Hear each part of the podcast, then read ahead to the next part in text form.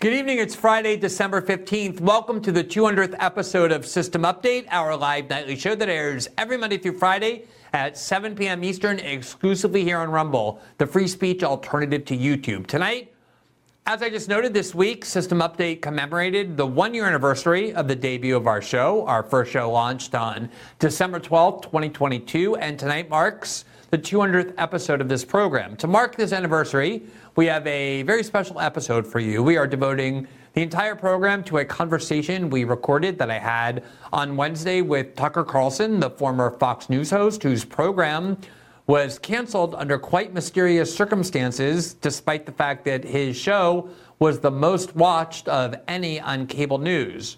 Tucker just announced that he was launching a brand new media outlet, the Tucker Carlson Network, that has quite high ambitions in terms of the kind of journalism it intends to do. We spoke with Tucker in a very wide ranging interview about his new project and what it intends to achieve, but also about all sorts of prominent and pressing political issues, including the new U.S. supported war of Israel and Gaza, the about face done by certain sectors of the American right since October 7th on issues such as free speech and cancel culture, the primary pathologies of corporate media, the 2024 election, the possibility of his own political future, and much, much more. I've, of course, spoken to Tucker many times on his old Fox program and even appeared once on his longer form streaming show that he had on that network. And we've spoken on camera and off camera in various settings, but this is the first time he's been on System Update where I was able to turn the tables a bit on him by being the one finally who was asking him the questions rather than having to answer the questions that he posed to me. And I think the result was a quite illuminating and different sort of conversation that we are very confident that you will enjoy, and we are excited to show you. Before we get to that, just a few programming notes. As a reminder, we are encouraging our viewers to download the Rumble app, which works both on your smart TV and your telephone. And if you do so, you can follow all of your favorite shows that appear on Rumble. Obviously, that begins with System Update, but other shows as well. And if you activate notifications, which we hope you will, it means that you will be immediately notified the minute we or other programs begin broadcasting live here on the platform. So you don't have to wait around and try and remember what shows appear when, or if a couple shows of those other shows are sometimes late you will just be notified. You click right on the link. It helps uh, increase the live viewership of our show, and it really helps the Rumble platform as well. As another reminder, System Update is also available in podcast form, where you can listen to each episode 12 hours after their first broadcast live here on Rumble, on Spotify, Apple, and all other major podcasting platforms. And if you rate, review, and follow the show, it really helps spread the visibility of the program. Finally, Every Tuesday and Thursday night, once we're done with our live show here on Rumble, we move to our locals community, which is part of the Rumble platform, where we have our live interactive after show where we take your questions and respond to your feedback and critiques and hear suggestions for future shows. That program, that after show, is available only for members of our locals community, subscribers to our locals community. And if you want to join our locals community, which not only gives you access to those twice a week after shows, but also to the daily transcripts of every program that we air here. We publish those transcripts there. It's a place where we have a weekly thread that we respond. I respond as much as I can to viewer questions and viewer critiques it's also the place where we will always publish our original journalism, and it really just helps support the independent journalism that we're trying to do here. As we've seen, relying on an advertiser model or a corporate model can be very constraining, very dangerous to your ability of free expression. So, relying on our audience with our memberships to the locals community is a critical part of the independent journalism that we do here. If you want to join that locals community, simply click the join button right below the video player on the Rumble page, and it will take you to that locals platform. For now, here is the interview that we are very excited to show you with Tucker Carlson to commemorate both the one year anniversary of our show and our 200th episode. Enjoy.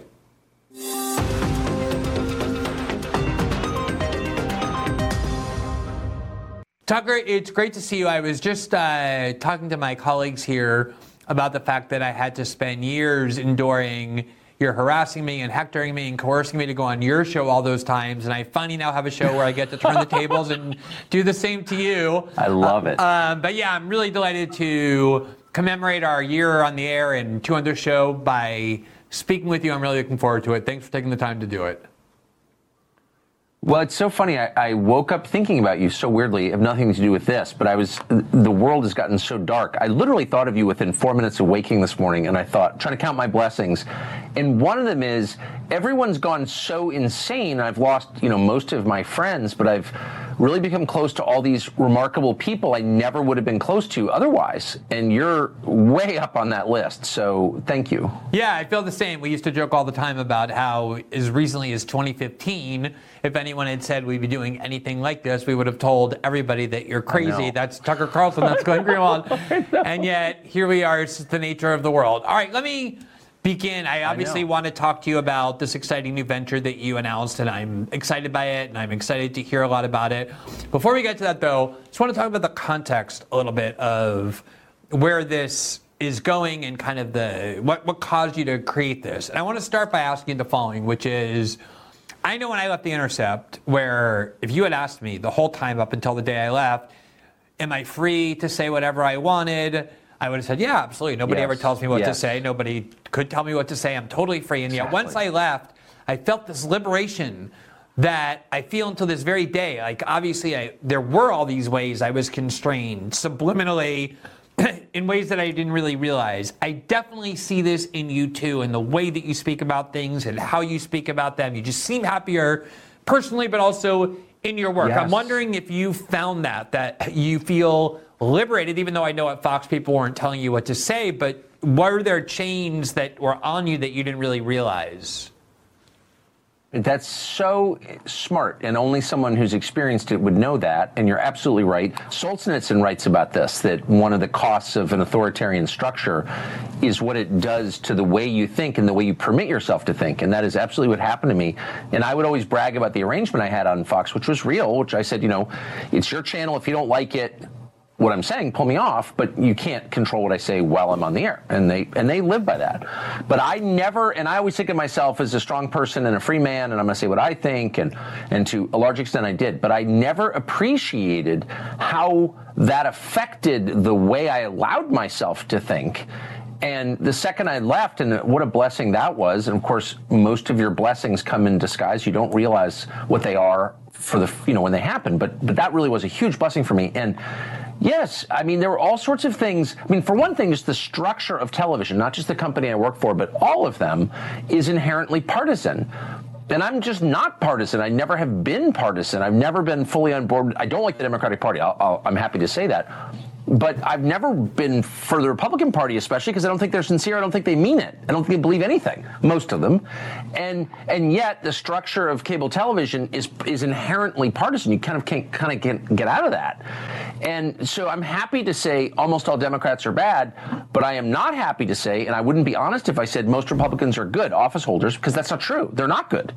So uh, that really, I, I was I felt a lot freer to express that and to really think about it more deeply there's no reason that I would have any loyalty to say that the new Speaker of the House, whose literally first public statement after getting that job, third in line from the presidency, was to announce his concern for other countries at a time when our country is really degrading in a scary way. Yeah, no, the, he, he, he ascended that, that, that Tribune and he said, the first thing we're going to do, all of America was listening. What are you going to do? Are you going to reindustrialize the Midwest? Are you going to do something about the fentanyl crisis ravaging our communities? He said the first thing we're going to do is yes. get a bill passed for our friend Israel. That was the first thing he told Americans yes. we were going to do is something for a foreign country.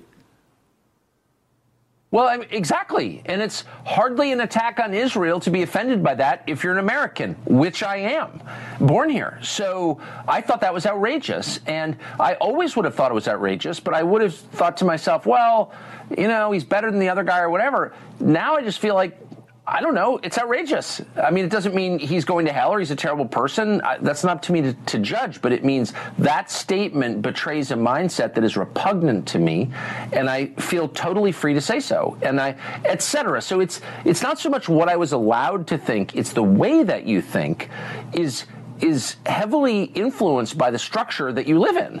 And um, I'm glad to be out of that structure, I will say. Exactly. I want to ask you now that you're really fully fledged member of the inter, the independent media. Welcome to the independent media. I mean, you already were that with your show on, on Twitter, but now you're really like all in. And tough.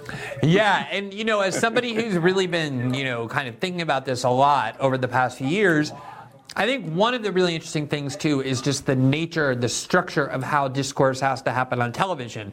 And actually, the best person who's talked about this is Noam Chomsky, Yeah. who obviously lots of people have disagreements with in a lot of other ways. Nonetheless, one of the things he once said that I found so insightful is that on television you have the requirement of concision, meaning you have to make your points in seven minutes in between commercial Yes. breaks, or sometimes you could do 15 or 17 minutes Yes. with your monologue, but still, there is a concision requirement. And what he said was that in, in it inherently serves establishment orthodoxy. Because if you want to go on TV and say something that most people already think, like, oh, Iran is really evil and Russia is terrible and China is repressive, you don't really need much time. People already think that. You just take a few minutes, you say it, everyone nods their head.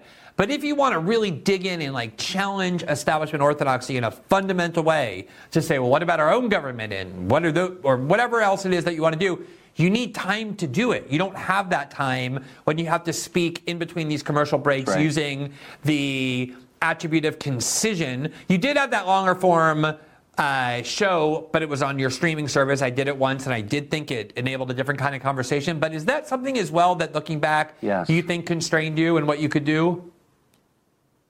Hugely, hugely. And it's one of the reasons that I got out of debating on TV, which I always really enjoyed. I mean, the real reason I got out was the DNC boycotted me, and so no Democratic member could come on.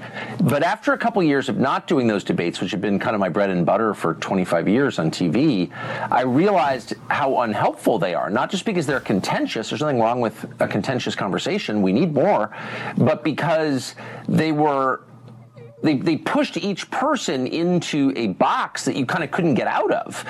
And that form was a lot of the reason for it. So I got wait. Uh, you know, my out was writing myself like a long form, 12 minute open every night where I could just think about it and really say what I wanted to say. But that's that's a soliloquy, not a colloquy. So I did miss the conversation. And you know, I don't drive very much, and when I do, I just listen to bluegrass music and space out.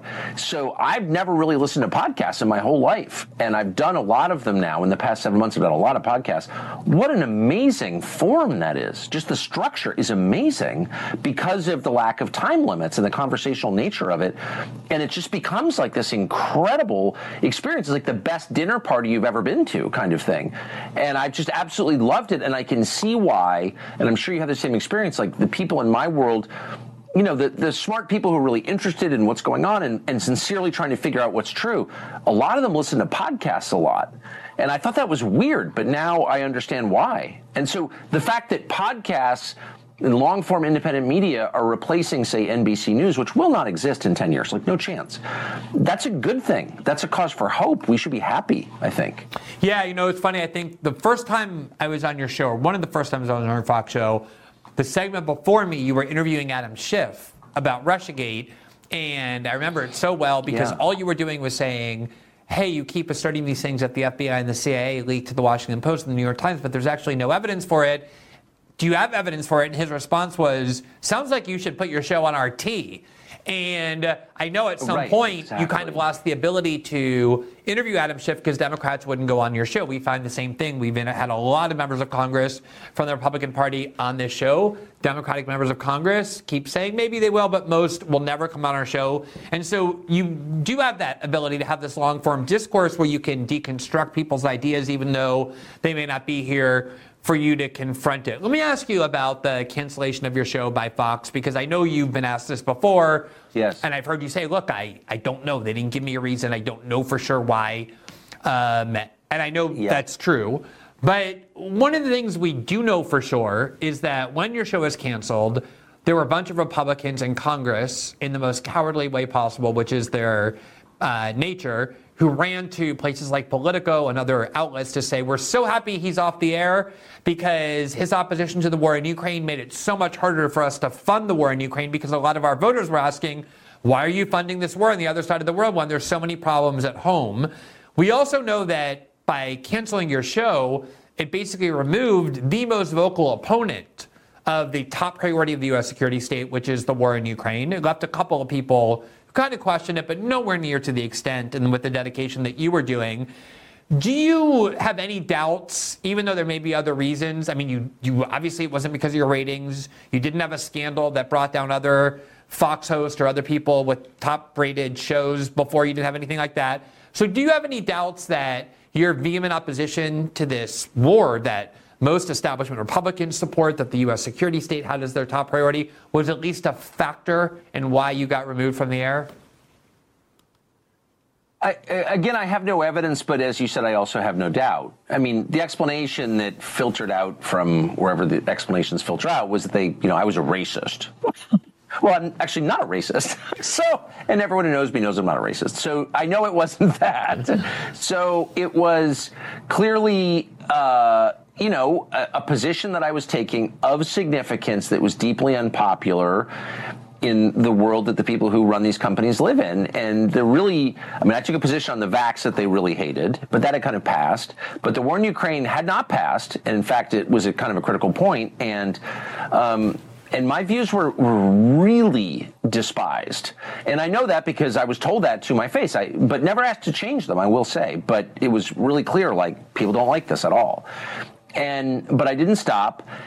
And I guess I kind of have to wonder. It's not even about me, and maybe you have a good uh, hypothesis here. But like, what was that exactly? It wasn't. It's not as simple as you know, people are getting rich from the war. Of course, they're getting rich from the war. And of course, the weapons manufacturers love the war. They've said so. I get it. They just met with Zelensky yesterday.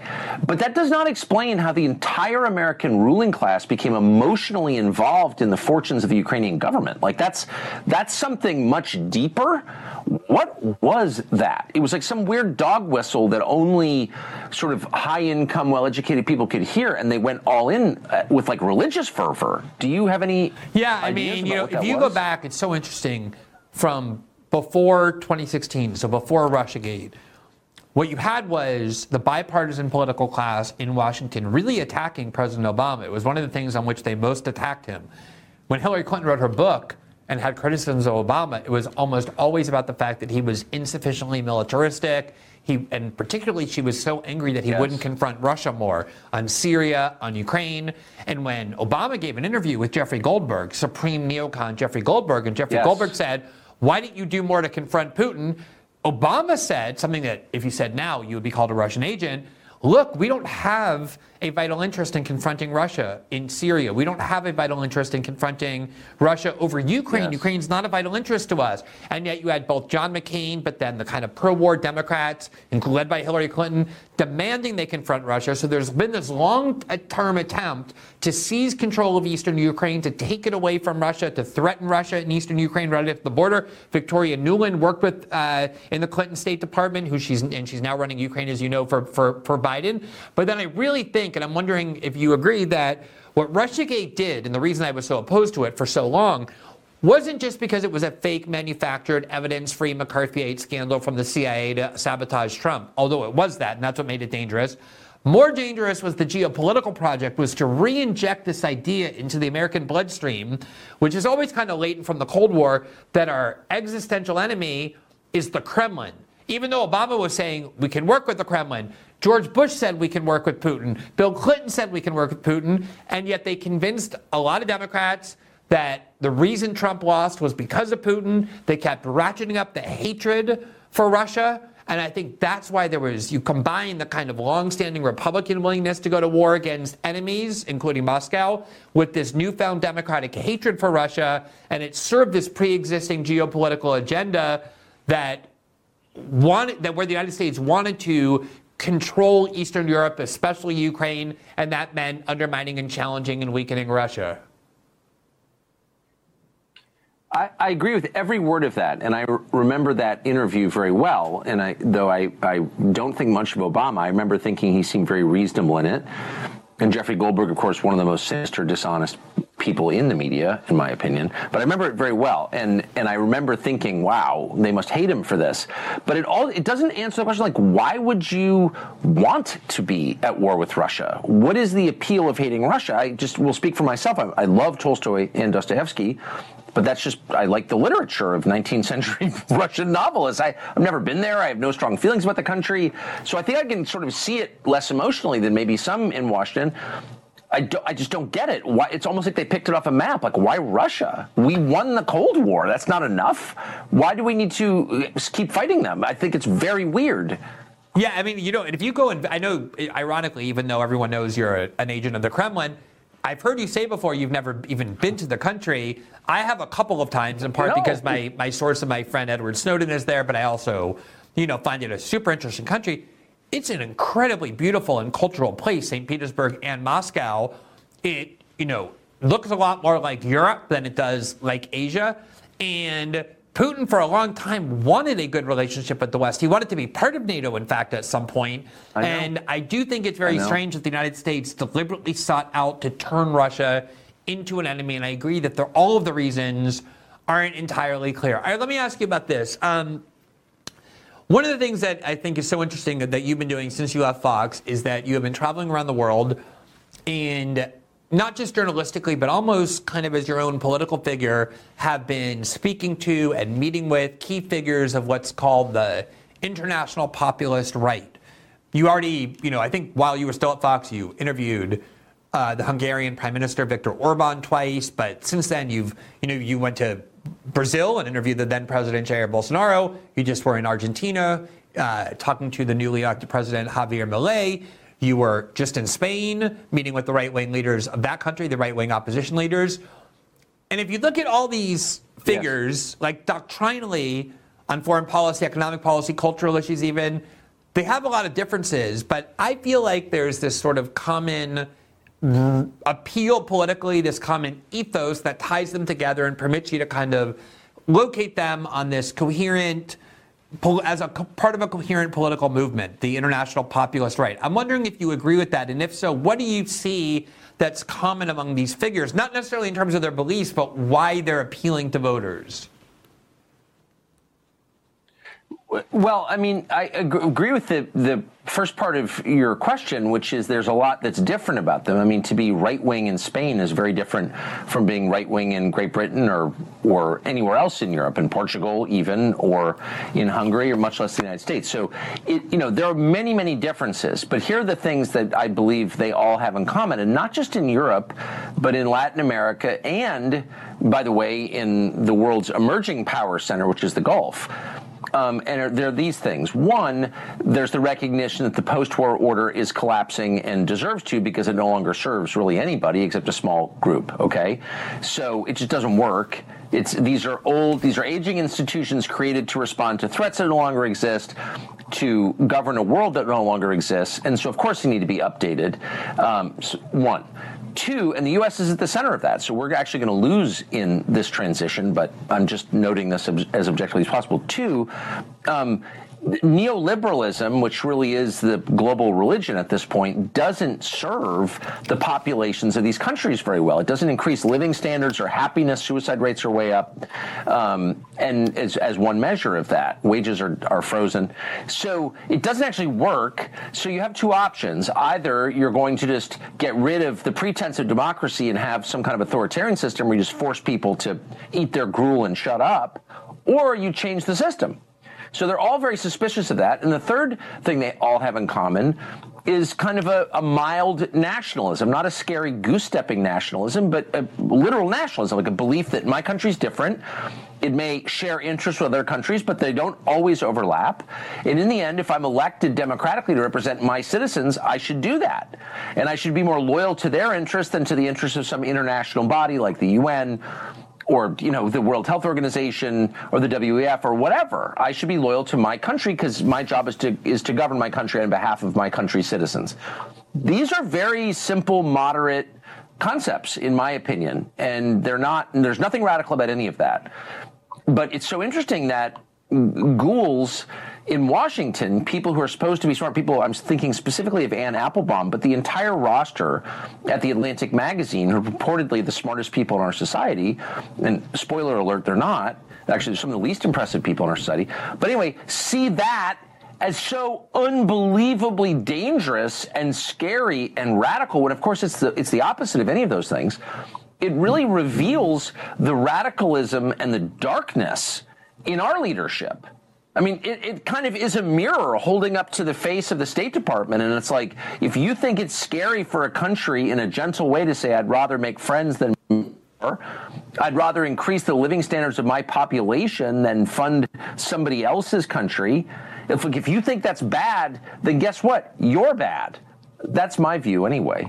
Yeah, I mean, it's so interesting. The Atlantic is such a perfect representation of, I think, like the rotted, sickening face of the Washington establishment. I mean, for one thing, it's run by Jeffrey Goldberg, who got caught spreading yes. total conspiracy theories. He was the one who convinced Americans that Saddam Hussein had a alliance with Osama bin Laden, which led Americans to assume that we must be going to war with Iraq because Saddam Hussein planned the 9 11 attack. He won national magazine awards for that fake conspiracy theory, and then the Atlantic became ground zero for Russiagate, and you have all these people whose careers are just filled with bloodshed based on lies, but also what they have really done is in the name of claiming that Trump is this grave existential threat to democracy and to liberty, they have united the power centers, and the media has become a critical part of it, in suppressing core democratic values like free speech. They're huge advocates of censorship. They're weaponizing the justice system to try and imprison the person leading the presidential polls. They've really convinced themselves that their authoritarianism is just because they believe they're the only guardians of democracy. Or do you think they really have convinced themselves of this kind of messianic mission that they're on to save democracy by becoming tyrannical because you can't trust people to know what's in their best interest, this kind of populism? Or do you think they're more consciously corrupted in what they're doing? You know, I, I, I'm in the weird position where I know them. You know, I know a lot of them personally. I mean, I've had meals with them, and I lived there for my whole life. So, um, I, I, don't know the answer for certain, but I have a couple theories. One, well, first let me say it's totally sincere. They mean it. I mean, Anne Applebaum means it, and I know her, and she's like you know, I don't think she thinks of herself as a terrible person. I'm sure her kids love her. I, am not. I don't think she's Stalin. I'm not saying that, but but effectively, she's arguing for a totalitarian state. And why is she doing that? And I think there are two reasons. One, she does have, and they all have, this kind of unshakable belief in their superiority because they went to National Cathedral School and Cornell or something. I mean, they really are all midwits, very much including her, but they believe that they've ascended to the top of our system out of merit. Okay, that's the first thing they believe. The second thing they believe is that they're in danger. They're hysterical because they're afraid. Now, why are they afraid? It's obvious that they're afraid. Frank Foer, you know, who was my editor at one point at the New Republic, who's a very thoughtful and very smart person, um, and a nice person actually, has become a hysterical, like completely hysterical, and, and arguing for totalitarianism. Why is that? and I and I don't know. I haven't talked to him. He would never talk to me again. But I think they feel that the jig is up, kind of onto them, and if they allow democracy to proceed in, say, the presidential race in this country, they're going to be in deep trouble. I, I think that they think they've gone too far. Like they, they've done too much to stop the populist movement, and if they allow it to succeed, like there's going to be a reckoning. And I, I, I, think they feel that on an animal level, and they're terrified. They're clearly terrified. They, I don't know if you read the last special issue of the Atlantic, but it's it's panic. Yeah, okay? it's, it's, it's self terror. Yeah, I mean, yeah. Right. the Washington Post saying right. we're really headed to dictatorship. I mean, the rhetoric is really ramped up now. And I agree that they, you know, actually do believe it. They've talked themselves into it. And I think, you know, I hate this like constant comparison of everybody we don't like to Nazis. So I don't. I say this not to do that, but yes. you know, Hannah Arendt observed when she watched the Nuremberg trials what she called the banality of evil.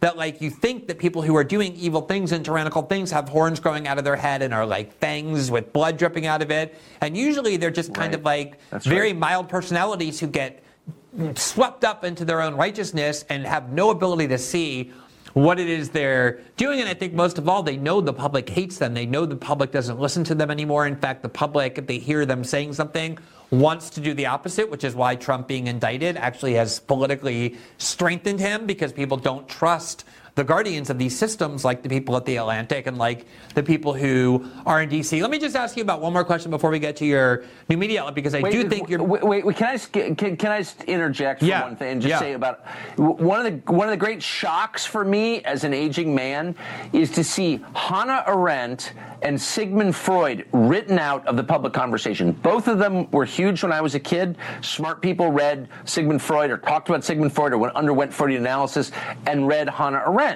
And both of them are so unfashionable now for reasons that no one will specify. I'm sure my kids have never heard of either one of them.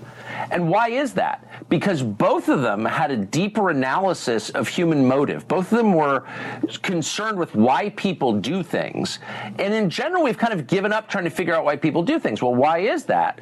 Because the people doing things don't want their motives analyzed. That's why.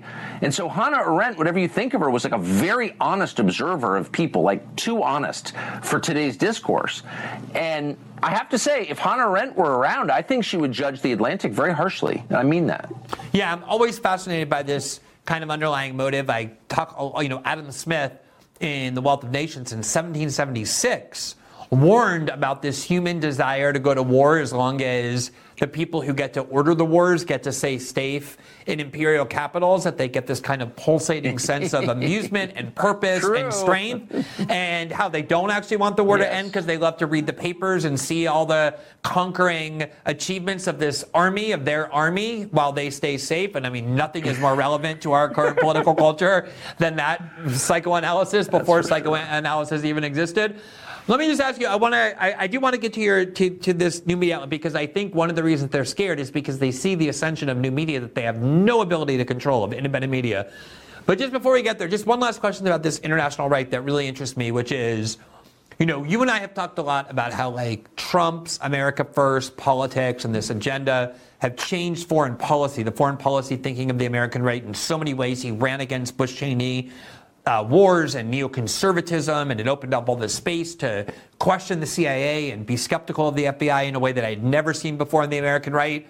But it also kind of transformed economic policy. He frequently kind of denounced the classic sort of Reaganomics, this idea that, oh, we should all cheer for the richest people in our society to get richer because a rising tide lifts all boats.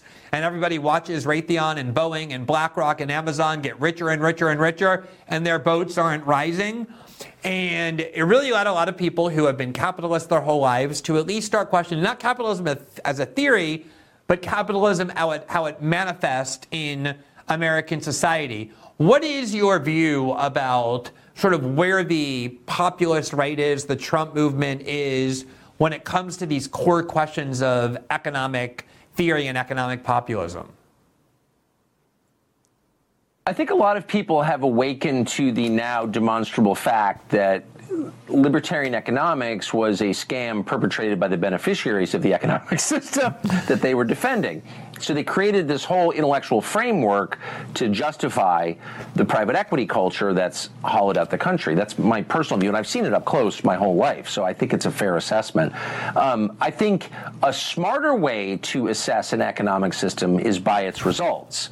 So you can assign whatever name you want to the economic system of the United States. You could call it market capitalism. You could call it, I mean, you could call it a whole host of different things. But I, I, don't think any of that's useful. Those are boring conversations. I think you need to ask, does this economic system produce a lot of dollar stores? And if it does, it's not a system that you want because it degrades people and it makes their lives worse and it increases exponentially the amount of ugliness in your society. And anything that increases ugliness is evil. And it's just kind of, let's just start there. So if it's such a good system, why do we have all these dollar stores? Dollar store is the, the clear. I mean, it's not the only ugly thing being created in the United States, but it's the one of the most common, and it's certainly the most obvious. So if you have a dollar store, you're degraded. And any town that has a dollar store does not get better; it gets worse. And the people who live there lead lives that are worse. So, and and the, the counter argument, to the extent there is one, oh, they buy cheaper stuff. Great, but they become more unhappy and the dollar store itself is a is a sort of symbol. What's what's a physical thing? It's a real thing. It's not just a metaphor, but it's also a metaphor for your total lack of control over where you live and over the imposition of aggressively in your face ugly structures that send one message to you which is you mean nothing you are a consumer not a human being or a citizen and so, again, I don't know what we call our current system, but its effects are grotesque. They're grotesque. It's, it's wrecked. I've been here 54 years and I watch carefully. That's my only gift is I watch. And this has become a much uglier place, a much more crowded place, a much more hostile place, a place that cares much less about people. So whatever system that produces that outcome is a bad system.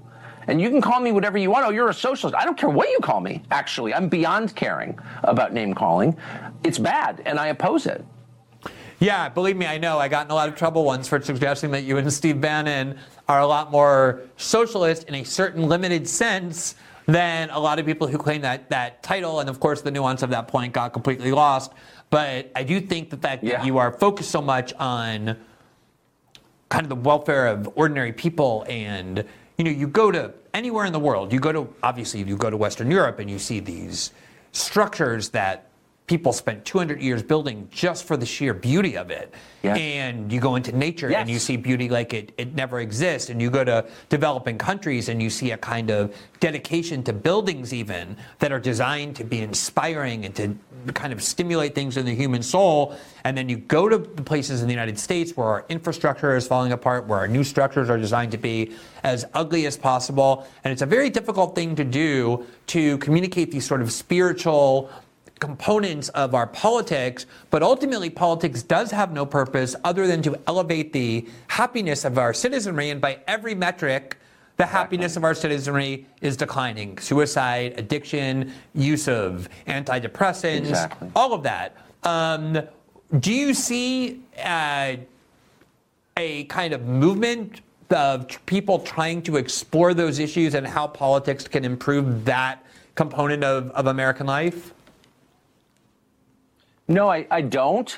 But I do know, and obviously, you know, this is a belief that's consistent with what I do for a living. So, in some sense, it's self justifying. But I sincerely believe that the first step to change is describing what's wrong and then describing what you want instead of what you currently have. And so I do think there are so few people putting this into words that there couldn't be a movement of people who want it because it's inchoate in most people. I do know in my own life that the few times I've you know, when I worked at my previous job, I worked for a huge company and my job is to talk about the news of the day. There weren't too many outlets to talk about it, but I once gave a speech that somehow went on the internet. Someone filmed it and put it on the internet where I talked about architecture because it's a, it's a, it's a real love of mine and a real concern of mine. And it's a measure of the health of a society. What you make is the clearest indication of who you are. And obviously, and so I, this goes on the internet, and I must have gotten. I mean, everything for me is by text message, so because I don't go on the internet that much, so I get all these texts like, "I love your thing on architecture," and I'm like, I thought I was the only person who cared. And I think this th- this longing for beauty and decency exists in every single person. No one ever talks about it. The conversation is only about GDP and war. I can't imagine a more tiresome conversation. And so as soon as someone says it out loud, you get a whole lot of people say, "Holy shit, I agree with that. I've never thought of that before." So it's really just a matter of talking about it. And I and last thing I'll say is I I was really surprised. I gave the speech and it wasn't very long or very interesting, but it was just basically noting that beauty is a reflection of truth. The truer something is, the more beautiful it is. And so you want to be surrounded by beautiful things. And beautiful buildings really matter because you live in them and you see them every day. Super obvious stuff.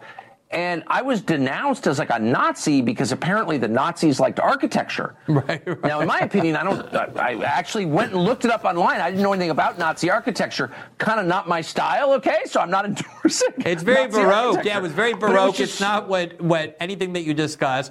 But like I said, everything is. I think there must be some sort of development in education in the United States that I'm not aware of because I haven't been in school for a while, where the only historical event taught to Americans these days is World War II and Nazism because every single issue gets immediately put into that prism. Every war, you're either Churchill or Chamberlain. Everything is defense or appeasement. It's the only thing we know. Every new enemy is the new Hitler. Every political enemy is the Hitler as well. I, let me ask you, Tucker. And, and by the way, I do think it's interesting that as you get older, if, especially if you're fortunate enough to kind of have some freedom in your life where you're not tied into a city.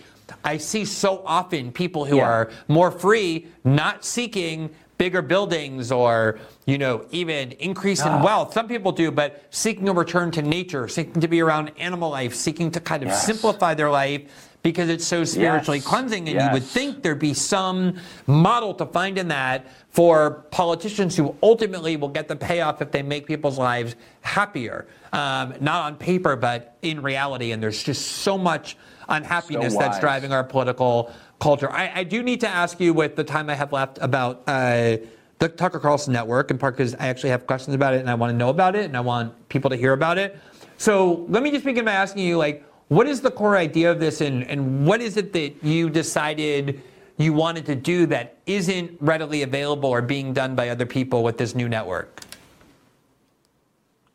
Well, I, I, never would have done anything if I'd stayed in my previous job, and I probably would have stayed if I hadn't been fired. So, you know, I'm so grateful that I was because, you know, you just sort of get into, I mean, you've got a daily show, you know, you just get into the rhythm of it. And so I was forced to decide to do this, and I'm so thankful that that happened. I mean it too. And so um, basically, I want to do what I was doing before, but with uh, an even more inflexible commitment to honesty, true, on, true honesty and not just in my professional life, but in my personal life. I mean, I really want to be honest for the rest of my life. I've decided. So, um, how do you do that? Well, we've been doing it on X. We're also on Rumble, by the way, and proud to be. Um, the the guy who runs Rumble, obviously know him very well. Chris Pavlovski is is uh, really one of the good people in the world, and certainly one of the best people in media. So I'm proud of that. Um, but it really comes down to the question, like, how do you pay for a staff? Because we took most of our staff from Fox, and another thing I'm truly grateful for every day, the best people. But how do you do it in a way that's invulnerable, that's protected? I mean, we're about to enter into real volatility, in my opinion, over the next 12 months you need you can't have an advertising model for that and I've lived that for decades. You pay the bills with advertising, and Sleeping Giants or SPLC or you know one of these groups, Media Matters, comes in and takes all your advertisers away, and then your business is done and you can't speak. So a subscription model. From my perspective, is necessary. And so we have a subscription model at tuckercarlson.com. We're putting a lot of stuff out for free. And then we're putting some stuff on that site. And we hope to cover the news and to do it kind of at a bigger scale. And we've got a lot of people working there. We're going to have a lot more working there. You like want to hire like so reporters so and like have bureaus around the world to actually yes, report on yes, news, yes. not just to do punditry, not just to opine, but also your show, but then a team of journalists. Yes, that's exactly right. And that's achievable. It's actually, and I won't bore you because it's not that interesting. This is all like terms of art stuff, but it's it's not that expensive. And I learned that this summer. We did seven foreign trips, and I was paying for them myself because I didn't have a job. And I was sort of amazed by how cheaply you could do it if you had good people. I mean, we did interviews in foreign countries with three people: me and a producer and our cameraman, uh, Kyle Rothenberg. It was like it was incredible. Um, so you could actually get a lot done. You could cover a lot of news honestly with uh, you know with 50 people or 100 people. I mean you could really replicate the efforts of a very big news organization and i think you're going to need to do that. Because the truth is and you know this because you've lived it for so long the number of stories that legacy media cover is so limited. They're like eight stories. Each is like a serial and they keep pushing you know whatever it is. Help zelensky send the gaza refugees to new mexico or whatever line that they're pushing this week. They never talk about anything else and so there's all these amazing things going on that get no coverage whatsoever. And um, that's a huge hole that needs to be filled, and I want to help fill it. And so that's what we're doing. Yeah, I mean, one of the things they just don't cover, which ends up being, as a result, most things, is they only really cover issues where they can present it as the Democrats and the Republicans fighting over something. As you right. were saying earlier, right. it has to have a partisan angle. The reality is, almost all consequential policies in the United States have bipartisan support. Though we hear constantly the two parties can't agree on oh, anything. Oh, yes. The reality is there's no disagreement. And so to these people who do cable news, either they don't see that these issues matter because the t- parties aren't arguing, so it must be such a clear consensus, or there's no benefit in covering it. So let me ask you that. Even though I'm a huge advocate of independent media, it's where I am. I probably wouldn't be here if I didn't have to leave The Intercept. I thought at the time it was a very tumultuous, bad thing in my life that I had to quit my own media outlet. It turned out to be the best thing that ever happened, just like you said before for you. But there are a couple of flaws in the model or potential flaws in the model. One is that if you do rely on subscribers, there's that danger of audience capture, namely like you know who your audience is, you know what they believe, and sometimes you may have to take positions that you know they don't want to hear, and the danger is is that they may go away. You may lose your revenue as a result of doing that. And then the second one is is that you also then have to talk about the things in which they're interested as opposed to things that you're trying to get them to be interested in. Have you thought about those challenges Yes. and how to navigate those? I've thought about it so much. I've thought about that so much, and thankfully, I, I have a lot of experience on this topic because I lived it for 14 years in my previous job. So I showed up there having worked at other networks, a number of other networks, and they had a going, I mean, they, they were the dominant news business in, in the United States when I showed up. I mean, I didn't make that company. Far from it. I arrived, it was already really successful. And they had trained their audience on what the storylines were. And I was kind of on board for most of them. That's why they hired me. But there was a big one that I really dissented on, and that was foreign policy. I just was not on board with the neocon agenda at all. In fact, I found it disgusting and, and very, very contrary to the interests of the United States. And so that was a huge thing for me because, uh, you know, and I could give you a thousand examples, but one of them was Iran. You know, there's always been this drumbeat to go to war with Iran. And my position on that has never changed. Why would you want to do that? You, That's- you know, criticized how does that President help Trump for one of his signature foreign policy moves, which was killing General uh, Soleimani. And for all the talk about how there's no dissent on Fox, you were constantly actually doing those sorts of things. And somehow you obviously kept your audience and even built it. What, do you- what was the secret to that? That you were Right. telling the Fox audience things that I'll they've been tell you. trained. Go ahead. Exactly. And so I actually went systematically through our contributors at the company, and you, there's a public record of this, I'm not making it up. And I would invite them on, and they were people our audience had been trained to really love and trust, and I would debate them. And some of those debates were really tough. I mean, John Bolton, you know, I felt like I was going to get in a fist fight with the guy on the set. And he was paid by the company. I mean, he was an employee of the company. And and I think, you know, I would let the audience decide who do you think is right. He could not defend his positions. None of them could. And they all left. And so I think there was a real peril at the time. Like, well, the audience really likes these people and trusts them and thinks they're strong. You know, anyone calling for war is read as strong. Well, my view was they're weak. They're cowards, actually, and they're hurting you, and you don't even know it. That was the argument that I was making. And in the end, I'm not bragging, but I think I was able to bring the audience to my side by being rational and trying to be super honest at every turn. And my belief is, and I know you know this because you do a show, people can smell it on you. It's like dogs. Like they know you can't fake that. I mean, a dog knows if you're deceptive. A dog knows if you don't like the dog. You've got a lot of dogs. I know you know this. You can't fool a dog, actually. And you can't fool viewers over time, maybe for a day or a week. But if they watch you, they know who you really are. And, and so I think I won those arguments. And by the time I left, and I mean, Ukraine was the hardest of all. Our audience was totally on Ukraine's side. And I kept it up. We didn't lose audience share at all. We And so were the hosts on, on all sides of you. You know, it would be like three hours of pro-Ukraine, Tucker Carlson against Yes. it, more pro-Ukraine stuff, um, and you carved out this Yes. hour of dissent where your audience ultimately went with you on it, which is why they were happy when you were gone. Well, exactly. So you can't. In other words, they. You know, I don't think the audience tu- tunes in to have them. You know, to have you give them the finger. I, I don't think that they don't want you to hate them, and I don't hate them. Of course, I I love them, but. They also want to be taught and led. Like that's that's your job. Your job is not to repeat back to people what they want to believe. Your job is to, they're busy, they're working. My whole profession is to sit in the middle of the day and take a sauna and think about this stuff. That's what I do for a living. So there's the expectation that you're going to teach them something, try to convince them of something, try to lead in a, in a sense. I'm not a leader of anybody. I'm, I'm just a talk show host, but but in a in a moral sense, like to, to take a position that other people won't take and to explain why you're taking it and to bring them over. And I, that works. I know, well, I'll just say one last thing. We, when we started doing these Ukraine segments, which were pretty tough, I, I had a gut level dislike for Zelensky just from watching him. I, I said, this is, this guy's bad. I could just feel it. And, and I said it and people were very offended. And there was a sense that in the company that we were going to lose a lot of audience share over this. And by the end, by the week I left, our Ukraine segments were the highest rated segments we did, which is a pretty good measure, I think. And so you can bring people to your side as long as you're reasonable and sympathetic to them. You're not judging them. They have a different view. You're not mad at them about that. You're not going to call them Nazis or Putin sympathizers. You just tell them what you think and reason it out for them and take take your time, and you can easily win people to your side. It's not hard. Yeah, you just have to respect your audience and kind of tell them you're not going to always hear what you want to hear, but you're going to hear a very yes. honest and respectful argument. Tucker, we have to let you go, but I do have just one last question that I think will take a very short time.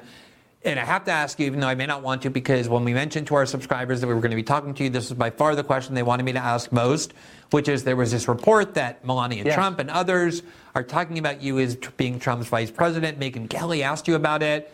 And I have to say, knowing you, I thought you were going to scoff at it and be like, this is the most ridiculous thing. Of course, I wouldn't do that. You were a little bit more open to it than I expected. Maybe that's just because you haven't even given it any thought. You just don't want to say no to something that you haven't even taken seriously and considered.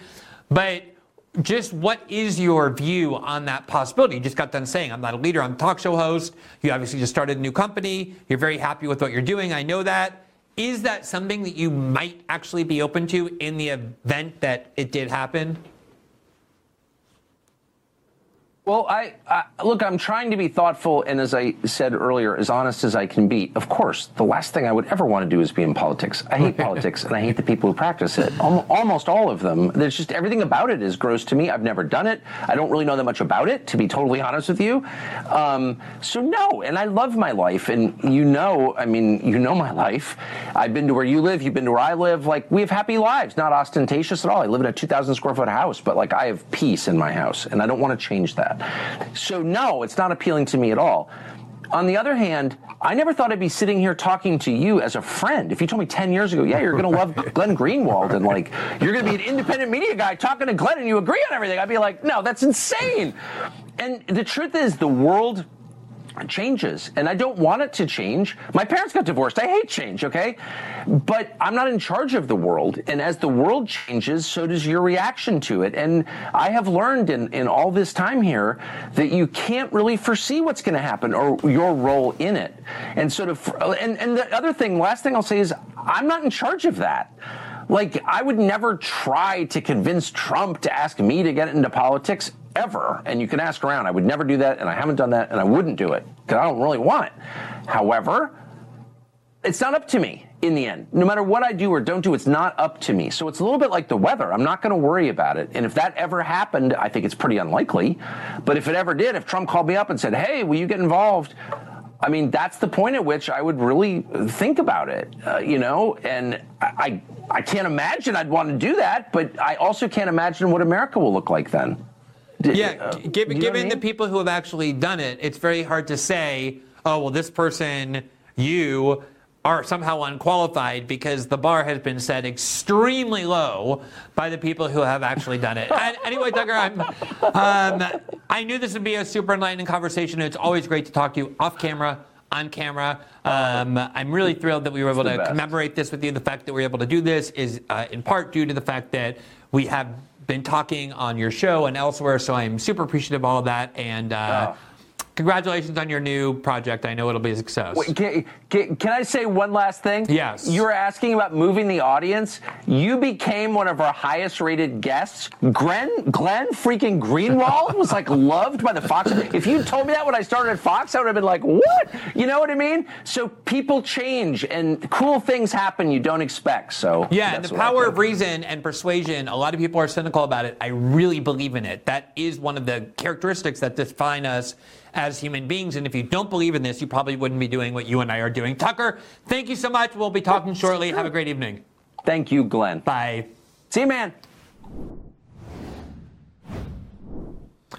So that concludes our show for this evening. It also concludes our 200th episode of System Update that coincides with our one year anniversary on the air. We debuted our show back in December of 2022. It's now one year. We were very happy to commemorate that anniversary, both of those anniversaries with Tucker tonight. And we also want to remind you that System Update is available as well in podcast version. You can listen to each episode on Spotify, Apple, and all other major podcasting platforms 12 hours after the episode first appears live here on Rumble. And if you rate, review, and follow the show, it really helps spread the visibility of the program. As a final reminder, every Tuesday and Thursday night, once we're done with our live show here on Rumble, we move to Locals, which is part of the Rumble platform, where we have our live interactive after show where we take your questions, comment on your feedback and critiques, hear your suggestions for future shows and for future guests. As Tucker said, if you believe in independent media, supporting it in the subscription model